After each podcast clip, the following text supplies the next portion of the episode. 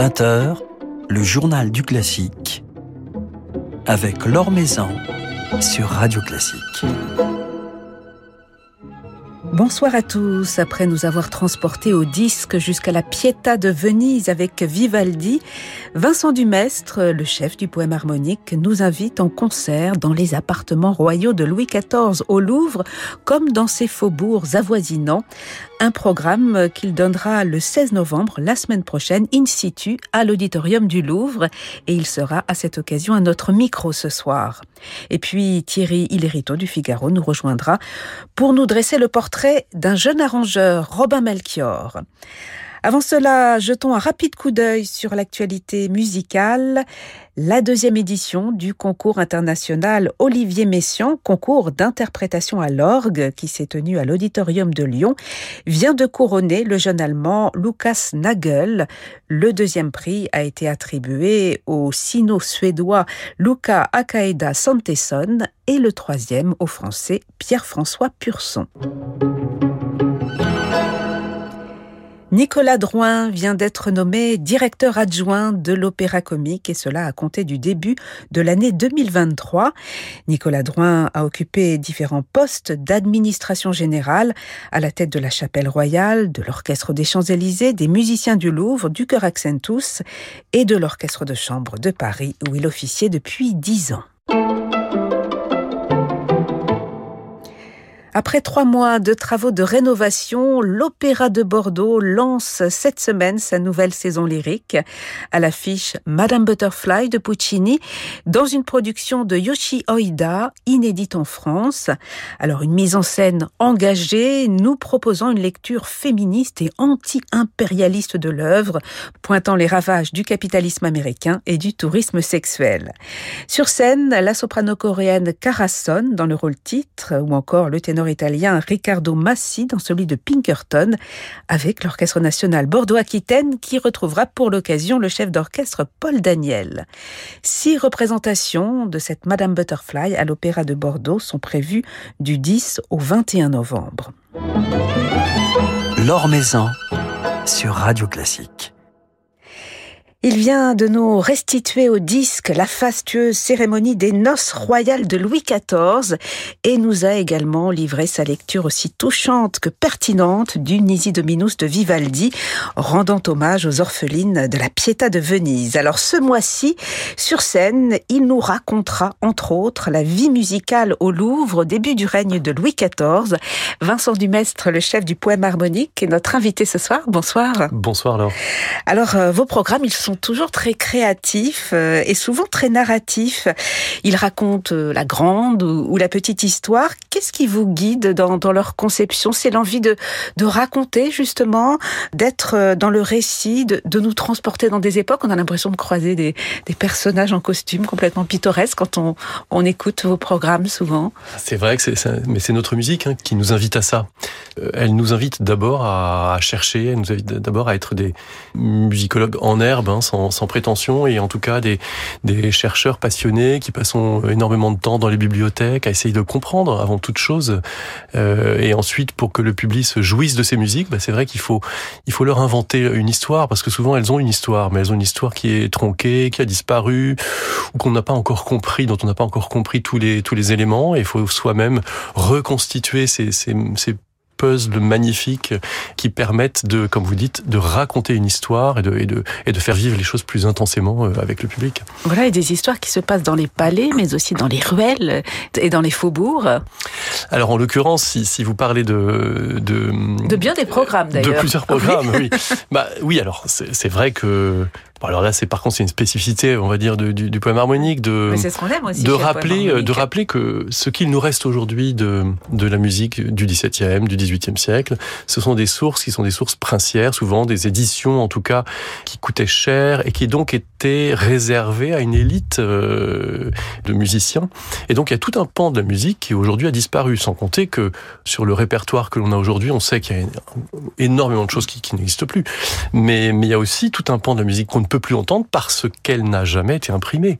Et toutes ces musiques, effectivement, c'est des musiques, on pourrait dire, musiques plus populaires, des musiques de rue, des musiques, euh, des, des, des, musiques de comédia dell'arte, par exemple, des, voilà, toutes ces musiques qui ont, par contre, influencé la, la grande musique, le grand répertoire, donc les musiques savantes, par leur timbre, par leurs airs, par leurs couleurs, mais, mais qui n'ont pas eu la postérité. Et, et donc, euh, les recherches là sont encore plus plus difficiles avec ce, ce répertoire. On essaie de l'associer à, à ce qui existe encore parfois aujourd'hui ou ce qui existait encore dans jusque dans les années 60 comme de musique traditionnelle par exemple. Où on, on le comprend grâce à l'organologie, c'est-à-dire l'étude des instruments. Euh, vous parliez de musique euh, de rue, bah, le, le colachone par exemple, qui est un instrument italien, un instrument populaire euh, de trois ou quatre cordes.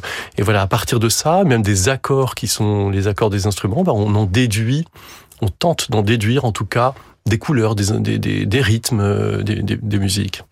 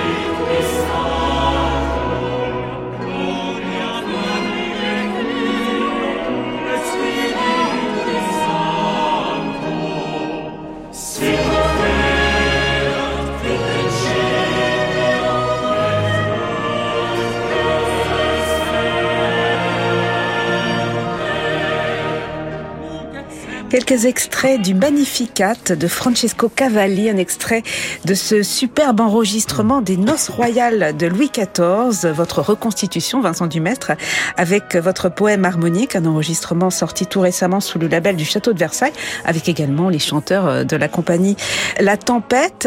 Alors Cavalli, c'est un, compositeur italien, mais qui était lié à, la cour de, Louis XIV. On l'entend dans, le programme euh, de ces Noces royales, mais on, l'entend également dans le programme que vous allez donner au, Louvre dans quelques jours. Alors oui, enfin il était, il est, extrêmement lié effectivement à la cour et doublement euh, au, mariage, puisque d'abord Cavalli, c'est le musicien des premiers opéras qui ont résonné en France, qui ont résonné à Paris et qui ont donc été portés entre guillemets par Mazarin. Mais il est lié également parce qu'il figure dans les musiques qui ont été données pendant le mariage. Simplement, euh, a été donné un Tédéum de Cavalli. En fait, j'ai pas trouvé de Tédéum de Cavalli euh, encore possible aujourd'hui. Et du coup, nous avons euh, choisi de, de, de, donner ce, ce Magnificat, euh, qui est une, une, pièce extrêmement, ouais. euh, extrêmement euh, belle, qui va bien euh, dans le, dans le processus du, du, du mariage de Louis XIV et de, et de l'infante d'Espagne. Et ensuite, quel rôle a joué Cavalli justement auprès de, de, de Louis XIV puisque plusieurs de ces opéras ont été représentés à la cour. Ensuite, effectivement, et grâce à comment dire la passion qu'avait Mazarin pour l'opéra italien, euh, les opéras euh, italiens en général et notamment euh, ceux de ceux ont pu être entendus à, la cour et, et, et petit à petit ont développé le goût des Français pour l'opéra, qui progressivement pendant dix ans, 20 ans, euh, on réussit à amener les Français à écouter un opéra français, donc par le grand musicien qui était finalement italien, donc la boucle est bouclée, qui est Lully en 1673 et c'est Cadmus et Hermione. Voilà, il y aura donc euh, des airs euh, de Cavalli, mais aussi euh, de Lully, euh, de la musique française, de la musique italienne le 16 novembre au Louvre à l'occasion de ce concert que vous donnerez Vincent Dumestre avec le poème harmonique et avec Adèle Charvet, un concert qui reconstitue l'ambiance musicale de la cour euh, de Louis XIV avant qu'il ne s'installe à Versailles alors qu'il était encore au, au Louvre. Oui, c'est vrai, parce qu'en fait, quand on pense à cette musique euh, au XVIIe siècle, on pense à ces compositeurs, euh, Lully, Charpentier, on voit tout de suite le faste de la cour et, le faste versaillais. On, on, pense aux grandes occasions. Et je me disais que c'était intéressant euh, de montrer euh, une autre couleur, un autre spectre de, de, de ce répertoire, plus intime. Et puis euh, ailleurs, dans le véritable château dans lequel, qui était celui des, des, des rois jusqu'à ce que Louis XIV emménage en 1681 à Versailles, qui est le château du Louvre. Et ce château du Louvre, on le connaît encore aujourd'hui. Donc ça, c'est assez magnifique euh, de voir voilà tous ces euh, voyageurs aujourd'hui qui, qui, visitent euh, ce château et qui peuvent imaginer. Alors, il faut un peu d'imagination parce que c'est devenu un, un, autre écrin euh, aujourd'hui. C'est un écrin pour les œuvres d'art. Mais avec un peu d'imagination, on retrouve, on retrace un petit peu ce qui, ce qui a pu être la vie dans, dans, dans, ce château. Et ce château était très lié au, au, au peuple. D'ailleurs, il y avait des maisons qui l'entouraient. Il était très vivant. Il y avait des centaines euh, de personnes qui travaillaient euh, au château et j'avais envie, euh, voilà, de, de rappeler d'autres d'autres couleurs. C'est pour ça que il y, y, a quelques chansons populaires dans ce dans ce programme. Il faut rappeler une chose par exemple qui est très amusante, c'est que au XVIIe siècle, il y a un arrêté qui, qui paraît qui dit qu'il est interdit pour les chanteurs de rue de chanter à moins de 40 mètres les uns des autres. On chantait partout euh, et, et, tout le temps. Il était même interdit de, de, chanter de trop près les uns des autres. Voilà. Donc au château, évidemment, on chantait, on sifflait, on, on dansait évidemment aussi. Enfin, voilà. Et c'est ces timbres populaires euh, qui me passionnent depuis toujours et depuis nos premiers enregistrements au Marché du Palais et Plaisir d'amour, euh, dans lesquels j'ai retenu euh, une des une des chansons euh, pour illustrer cette ce, ce principe, on va dire. Oui, puisque ces albums, je pense aux Marches du Palais notamment, qui a connu un immense succès, qui a touché euh, véritablement les, les auditeurs. Est-ce que vous gardez une forme de tendresse justement pour ce, pour ce programme, pour cet album? Un programme que vous allez redonner d'ailleurs en, en, concert prochainement? En une cas, tendresse il, particulière? Il y a, a quelqu'un qui en, qui en garde une tendresse toute particulière, c'est Adèle Charvet, puisqu'en fait, euh, elle me disait elle-même que quand elle était petite, toute petite enfant, elle était nourrie euh, aux marches du palais. Donc ah, elle a évidemment une grande joie et une grande joie profonde à nous retrouver pour chanter ces chansons que, notamment, en tout cas cette chanson qu'elle a entendue toute petite et qui l'a évidemment beaucoup fait vibrer.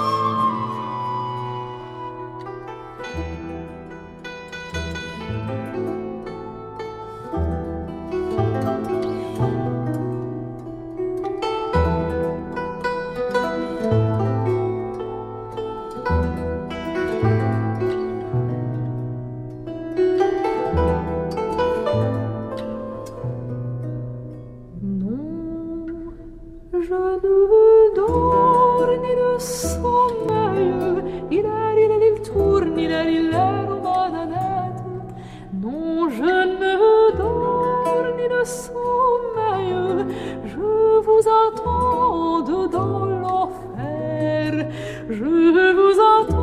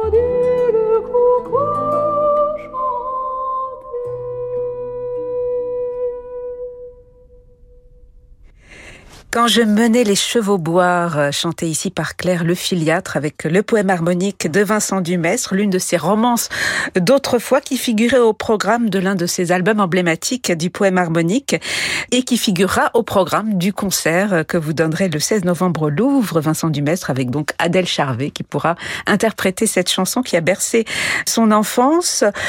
D'autres concerts, euh, d'autres programmes pour le poème harmonique. Mon amant de Saint-Jean, ce spectacle que vous avez beaucoup tourné euh, cet automne avec Stéphanie Doustrac et que vous allez redonner le 14 novembre euh, avec Isabelle Druet cette fois-ci. Alors ici, c'est un tour de chant qui va du, baroque jusqu'aux années folles, c'est ça?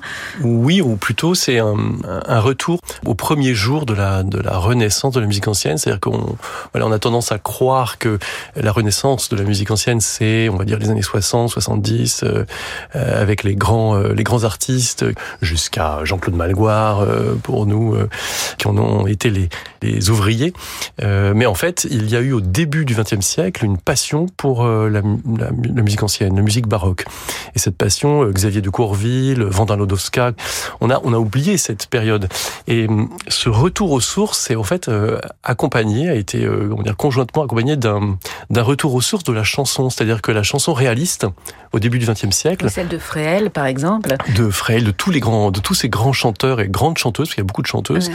euh, se retournent sur le, le passé et vont aussi creuser ce qu'ils appellent les vieux airs, les musiques anciennes. Ah oui. Euh, Weckerlin, un petit peu plus tôt, le, le dit, le cite dans ses, dans, dans ses, dans ses livres. Et, euh, et quand on regarde un- une, une édition comme Paris qui chante, par exemple, qui est consacrée exclusivement aux, aux chansons populaires, à la chanson réaliste, en fait, il y a toujours un, un, un air de Scarlatti ou, ou un, un, un duo de Guédron ou de Boesset qui tombe comme un peu une, euh, voilà, un peu, euh, un peu étonnant euh, dans ce, dans, dans cet univers. En fait, voilà, les, les deux univers étaient finalement euh, liés quelque part par ce retour aux sources, par cette envie de retrouver, de se retourner en arrière. Je dis souvent d'ailleurs que le XXe siècle, c'est le premier siècle mélancolique.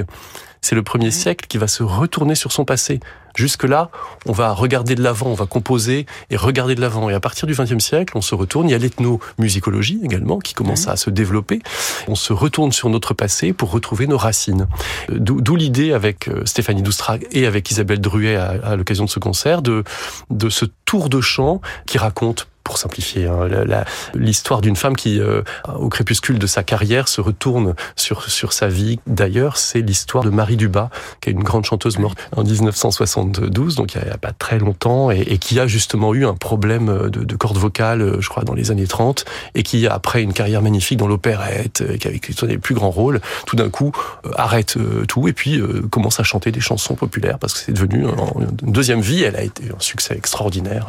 Voilà, donc c'est un petit peu cet univers univers, ce parfum qu'on essaie de retrouver avec des, très belles chansons, euh, euh, dont Mon amant de Saint-Jean, euh, de, des années folles. Et encore une histoire que, que vous nous racontez, Vincent Dumestre. Donc, ce sera le 14 novembre à Toulon.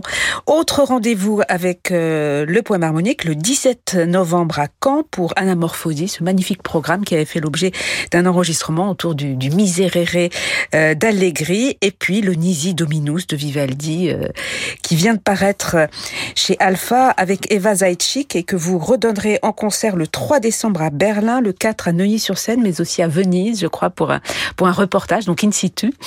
Et c'est un, magnifique enregistrement qui s'inscrit aussi dans le cadre du- d'une démarche, d'un récit, puisque vous nous racontez l'histoire quelque part de ce Nisi Dominus à travers le lieu, la Pietà, et à travers aussi les, les ambiances de, de Venise. Oui, parce qu'en fait, j'ai un cheval de bataille, on va dire, c'est que la musique n'existe pas en tant que telle.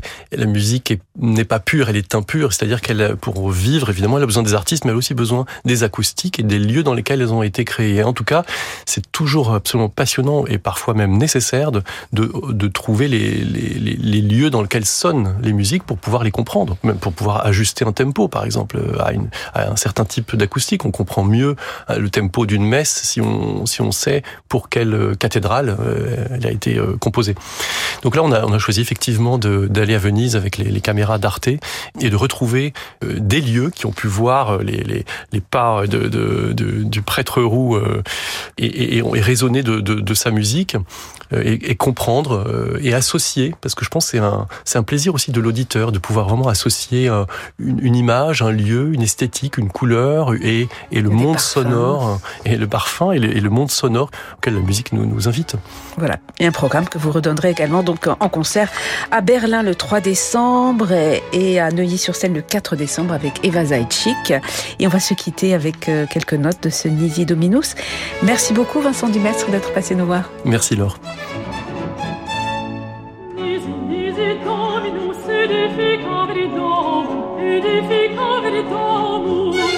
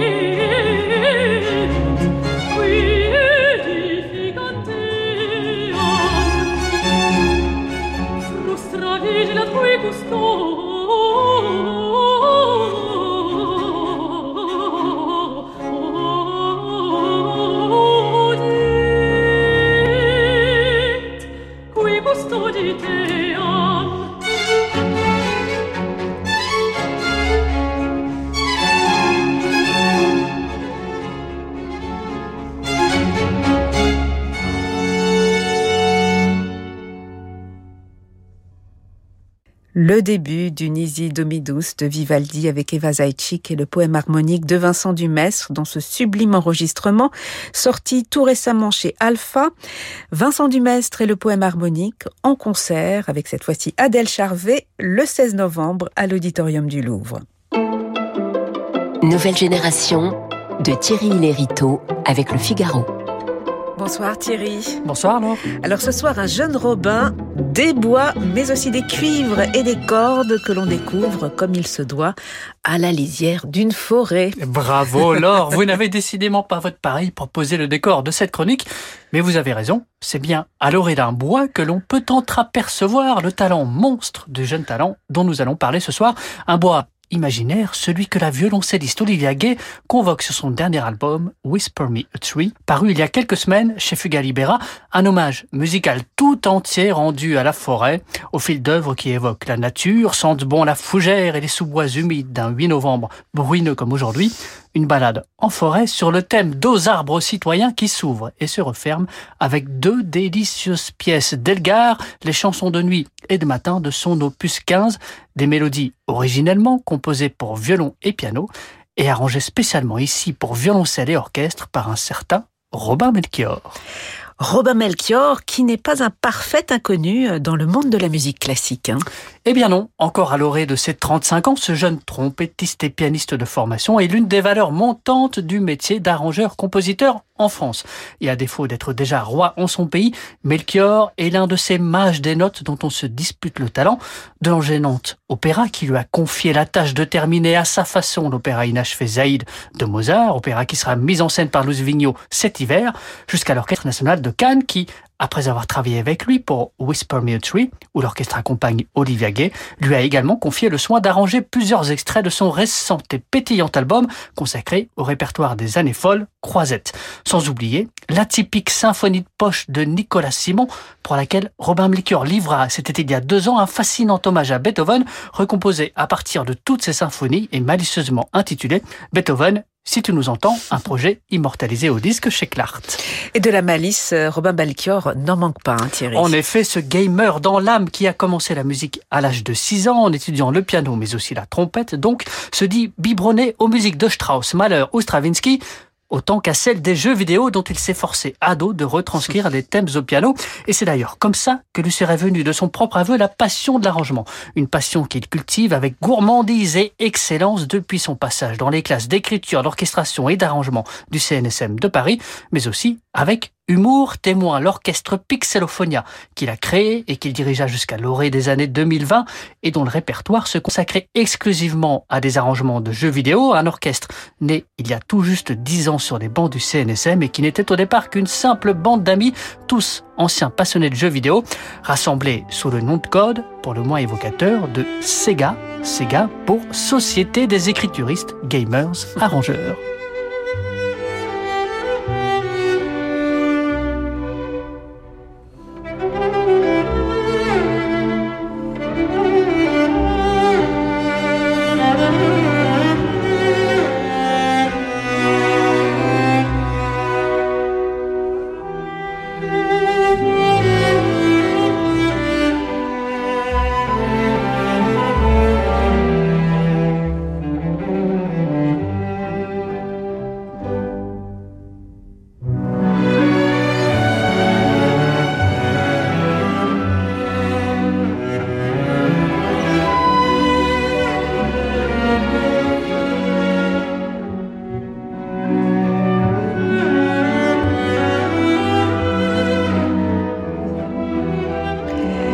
Chanson du matin d'Edouard Delgar, arrangée par Robin Melchior, jouée par la violoncelliste Olivia Gay avec l'Orchestre national de Cannes, dirigé par Benjamin Lévy. Merci beaucoup Thierry pour ce portrait de Robin Melchior. Merci Laure. Et à la semaine prochaine. Merci à Bertrand Dorini pour la réalisation de ce journal du classique. Demain, nous serons avec Jérémy Rorer. Jérémy Rorer qui triomphe en ce moment dans un opéra rare, une découverte d'Offenbach à l'opéra de Zurich. Et puis nous échangerons également quelques mots avec Monica Bellucci qui nous parlera, elle, de La Calas. Très belle soirée, soirée qui se prolonge en musique avec Francis Drezel.